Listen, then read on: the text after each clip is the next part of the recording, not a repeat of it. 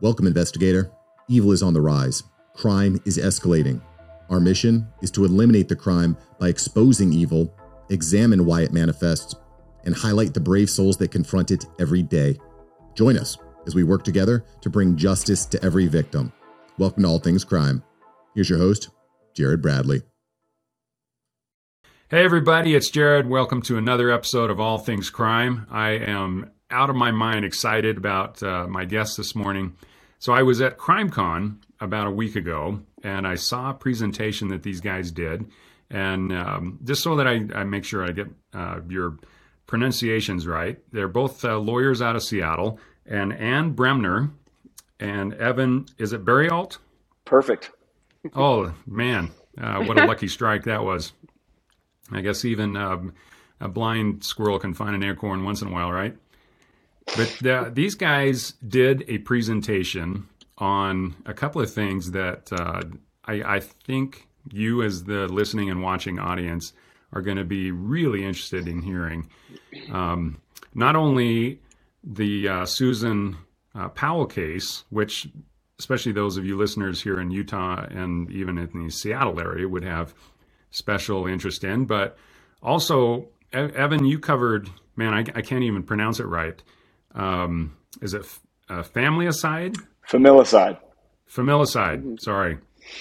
Anyway, that's uh, definitely going to have you get into that. But you guys, as attorneys up there for Frey Buck uh, law firm, and um, just your your, I've been doing some research on you guys and the the number of cases and the things that you do as attorneys um, is is phenomenal. And you know, congratulations for having such uh, amazing careers already.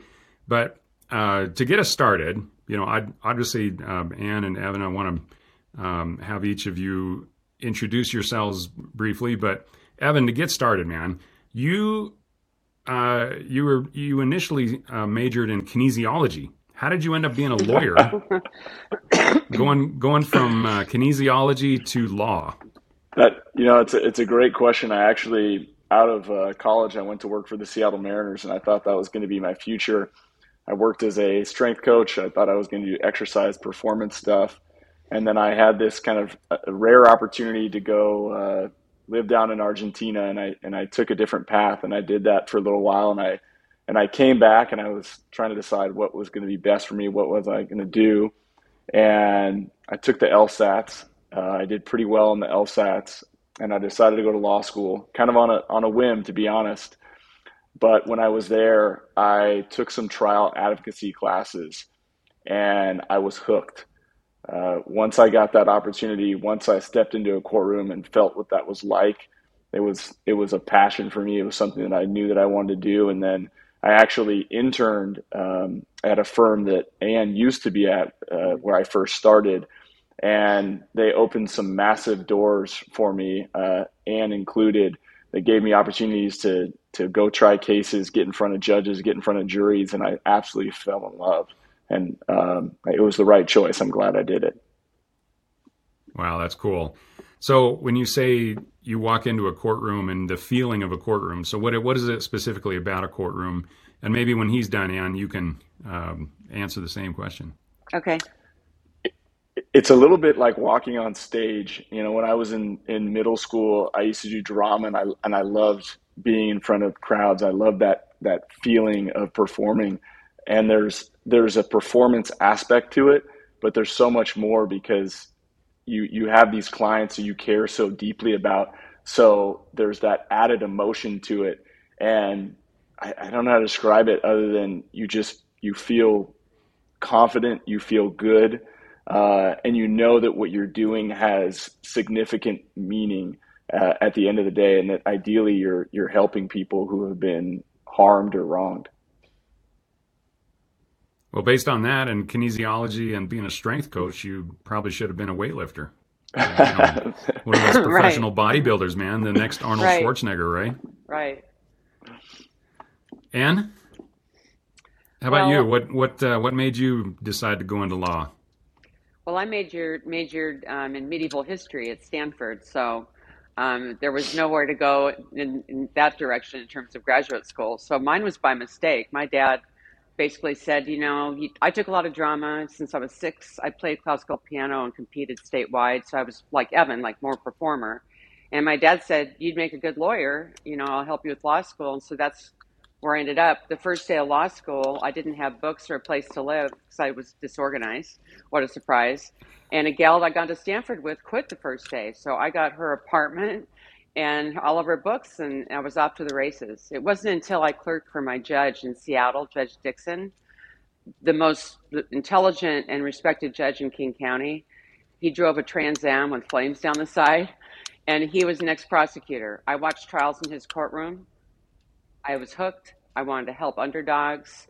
Um, I re- represented the state in sex cases, child abuse cases, and everything else and then went into private practice. So, like Evan, it was like it just worked for me. I mean, the first time I tried a case as a prosecutor, I'm like, this is where I belong in a courtroom, and I've never left. And it's been 38 years of practice um, this year. Wow, yeah, you know, it's it's fun when you finally narrow things down and you you know some people are they they find it when they first get started like you guys did mm-hmm. but uh, for me i kind of have bounced around. You know, I, I was active duty army, and then I was into some different sales, and then I finally, uh, when my dad, uh, I was talking to him, and I told him that pharmaceutical sales just wasn't doing it for me.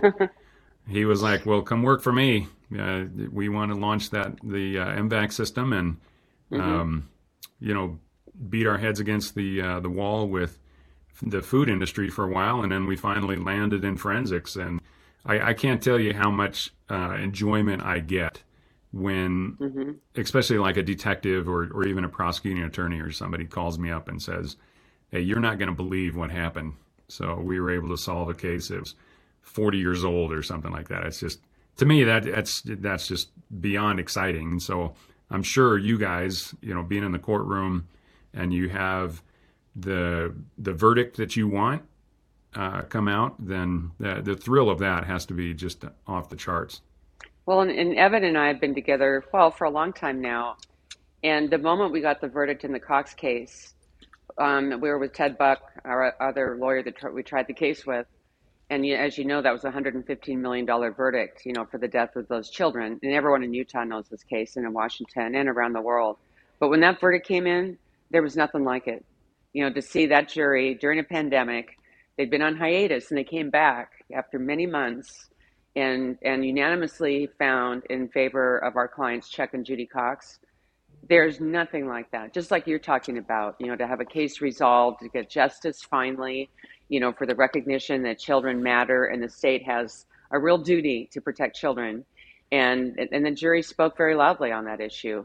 But there's nothing like that. In fact, I looked over at Evan. I think I wrote him a note that said, what what was that right evan it was like what it was yeah it, it, was surreal you know i don't think there was a there was a dry eye in the, mm the courtroom i mean i right. i could literally feel a tear coming down my eye as i was hearing this because the the way the numbers were actually read out it was read for each individual boy and the first number that was read was 57.5 million dollars. And i remember thinking did i did i hear that right? You know right. is this actually happening? And you know you, you begin to think about how much time and effort you put into this and how committed you've been to this but but more importantly sitting right next to us are, are the coxes and, and you're realizing how important this is to them on this journey that they've had as far as trying to find out what happened to their daughter trying to seek justice for susan trying to seek justice for these two boys. Um, you know anne and i and ted and our whole trial team you know we stayed in a house together for months down, down in olympia. And it was you know we were working literally 20 hour days where you're you're waking up at 4:35 in the morning prepping for trial each day and then after trial ends at 4:30 you go back home get a quick bite to eat and then you're up till you know midnight prepping for the next witnesses uh, you know I've I've sat through a number of verdicts but that one uh, I think kind of tops it just for how long we've been working on that case and um, just the the feeling in the courtroom, the fact that we got stuck in a pandemic when everything happened, it was it was pretty amazing. Wow, that is so cool. And you know, I um, I actually had a board meeting yesterday, and one of the things that we were talking to you know my board about was our our our marketing, our our entire messaging for M-Vac systems and everything, you know, everything that we do, we've kind of altered it to be more victim focused. And I and I know you guys just from your mm-hmm. what you just said, obviously, you know, being focused on uh, Susan and the two boys, um, and and we'll segue into the you know actual talking about the case here in just a second. But I, I think a lot of law enforcement and the legal aspects of it sometimes, and especially the crime lab. I, I have to throw these. You know, I, I, deal with all three of you, right? Uh, the, you know those levels, and um, I think there's far too many people in the crime lab that lose focus on the victims and why they actually exist. And frankly, to me, if if it's not all about helping the victim receive justice, because they're the one that's been wronged by far the most, and if it's not about focusing on them, then sometimes I, I'm like, well, why are you even here? Right. So I don't know if you guys have ever felt that way, but um, I'm, I'm, sure uh, in the times that you have, then hopefully the the Cox case uh, made up for it. Right. And when I was a prosecutor, I spent a lot of time with the crime lab people and in the evidence room and at crime scenes, you know, and everything else.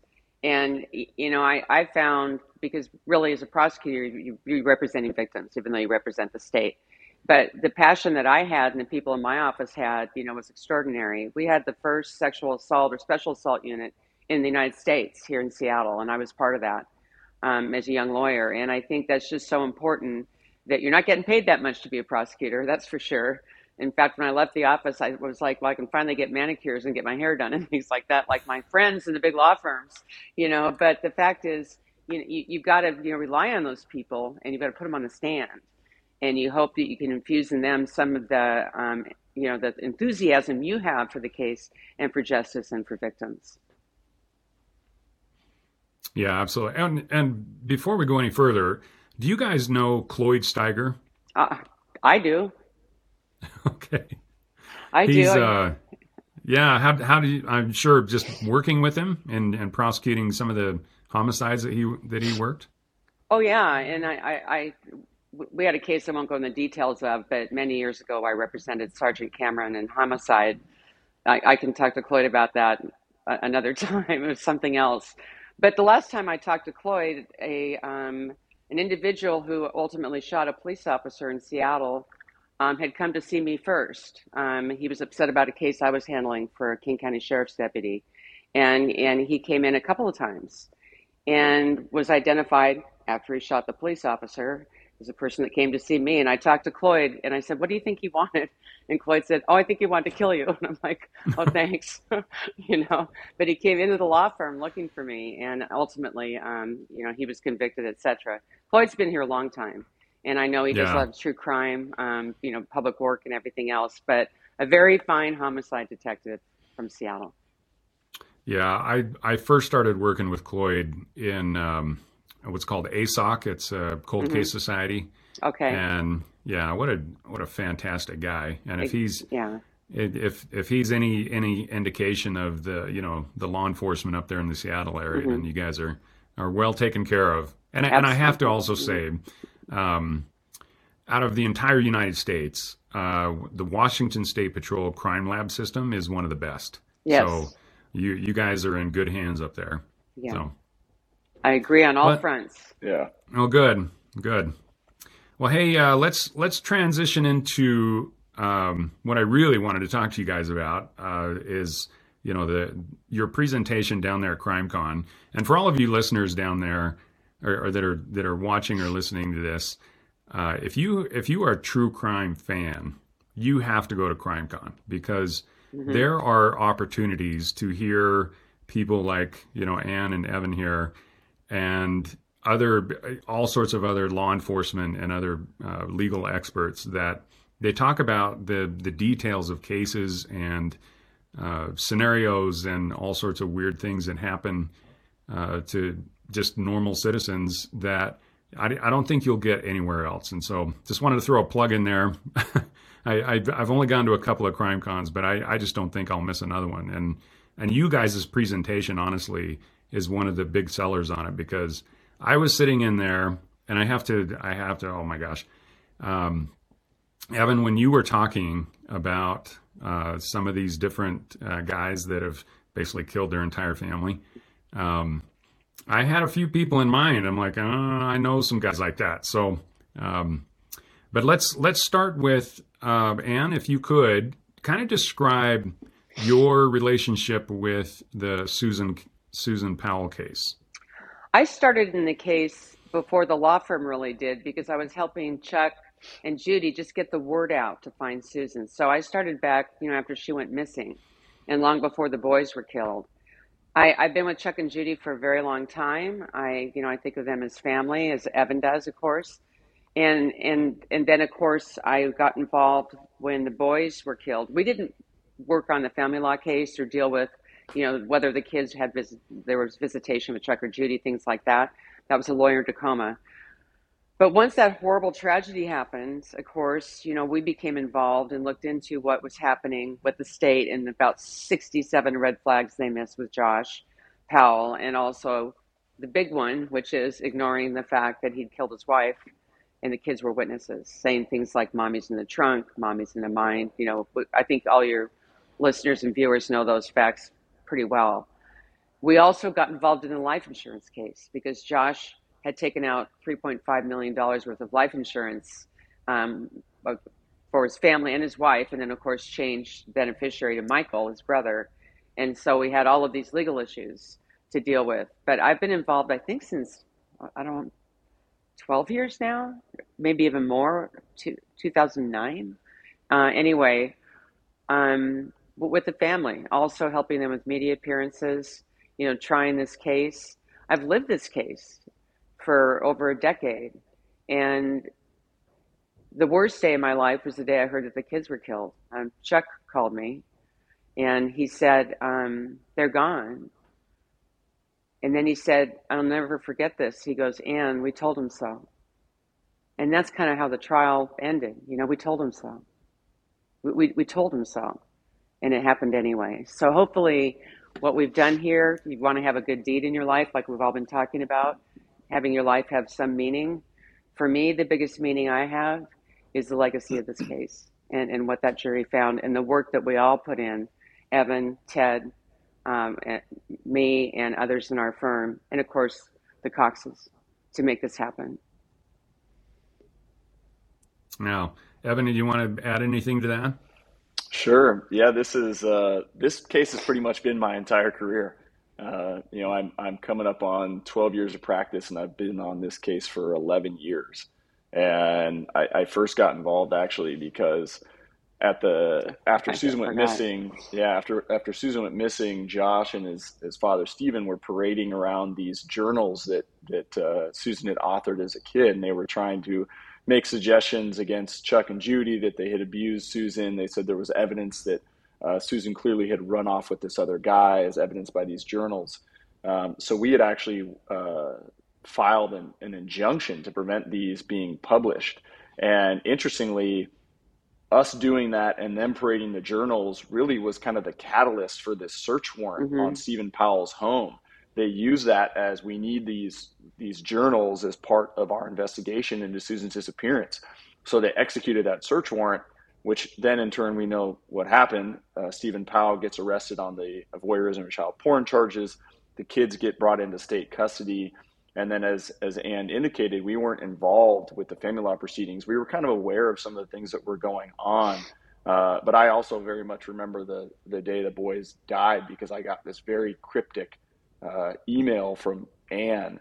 Um, and I think all it said was, uh, the boys are dead. He blew the house up. And I remember thinking, what? Because there was no there was no uh, uh, title line to it. I'm going, the, the, the, boys are dead. And then it took me a minute and I thought, oh my God, you know, um, and then we've pretty much been, been fighting for them ever since. And we've gone mm-hmm. through, uh, we were in state court over to mm-hmm. federal court, up to Ninth Circuit, Ninth Circuit Court of Appeals, back down to federal court, back to state court uh, here we are. We got that verdict, and the and the case still goes on. So uh, if, if people aren't aware, the state uh, appealed the verdict. So we are now up in uh, the Court of Appeals in the state of Washington, continuing to to fight for Charlie and Braden. Mm-hmm. Hmm. That I see. I, I hadn't heard that that they are actually appealing the case, and that mm-hmm. what what is their justification for appealing? It's like honestly, how could what what did you say, Anne? In the um, I want to say there were like thirty seven major red flags or some crazy number like that. I, yeah, I mean, you, you showed a graphic on that. You could double that. It, you know, it was it was horrendous. The red flags that were ignored. Of course, the biggest, which was no child has ever died in a secure visitation facility in the United States ever. And yet, knowing that Josh killed his wife, you know, remember camping in a snowstorm with a two year old and a four year old, you know, and she just disappears. And that's the story that we all heard. But that the fact that he had killed his wife. There's probable cause to believe he killed his wife. There's a search warrant that's been executed. I mean, that we all we all know probable cause has to precede execution of a search warrant. Yet they have him alone with those kids. Right after he had been ordered to take a psychosexual evaluation and a polygraph. You know, a polygraph. You know he doesn't want to take a polygraph when he's the main suspect in his wife's death. And all the other red flags along the way. I mean, we knew that he tortured animals as a kid, that he tried to kill himself, that he pulled a knife on his mom, that he molested a girl by the pool with his brothers. You know, it goes on and on in terms of what was known about Josh Powell. And of course, Steven's infatuation with Susan, and he didn't seem to mind that. There were just so many things. So we had these red flags, 60 some odd, that we showed to the jury. And then at the end, we put them all together, and you could see them all at once. And it only takes one really only takes one for the state to be negligent. And there were some 60 odd red flags. And that was very persuasive to the jury. States can't act this way. They can't, when they have children in their care, custody, and control, they can't act this way. Not the way they did in, with the loss of Charlie and Braden. Those poor little boys. I mean, there's only like a sock left on Charlie after the fire, and they lived for at least 10 minutes, maybe up to 20, and they were conscious the whole time that they were hatcheted to death and burned. Thanks for joining us. Your attention today brings us one step closer to exposing and eliminating the evil that brings crime to our communities. Hit subscribe and share this episode. Together, we will bring justice to every victim.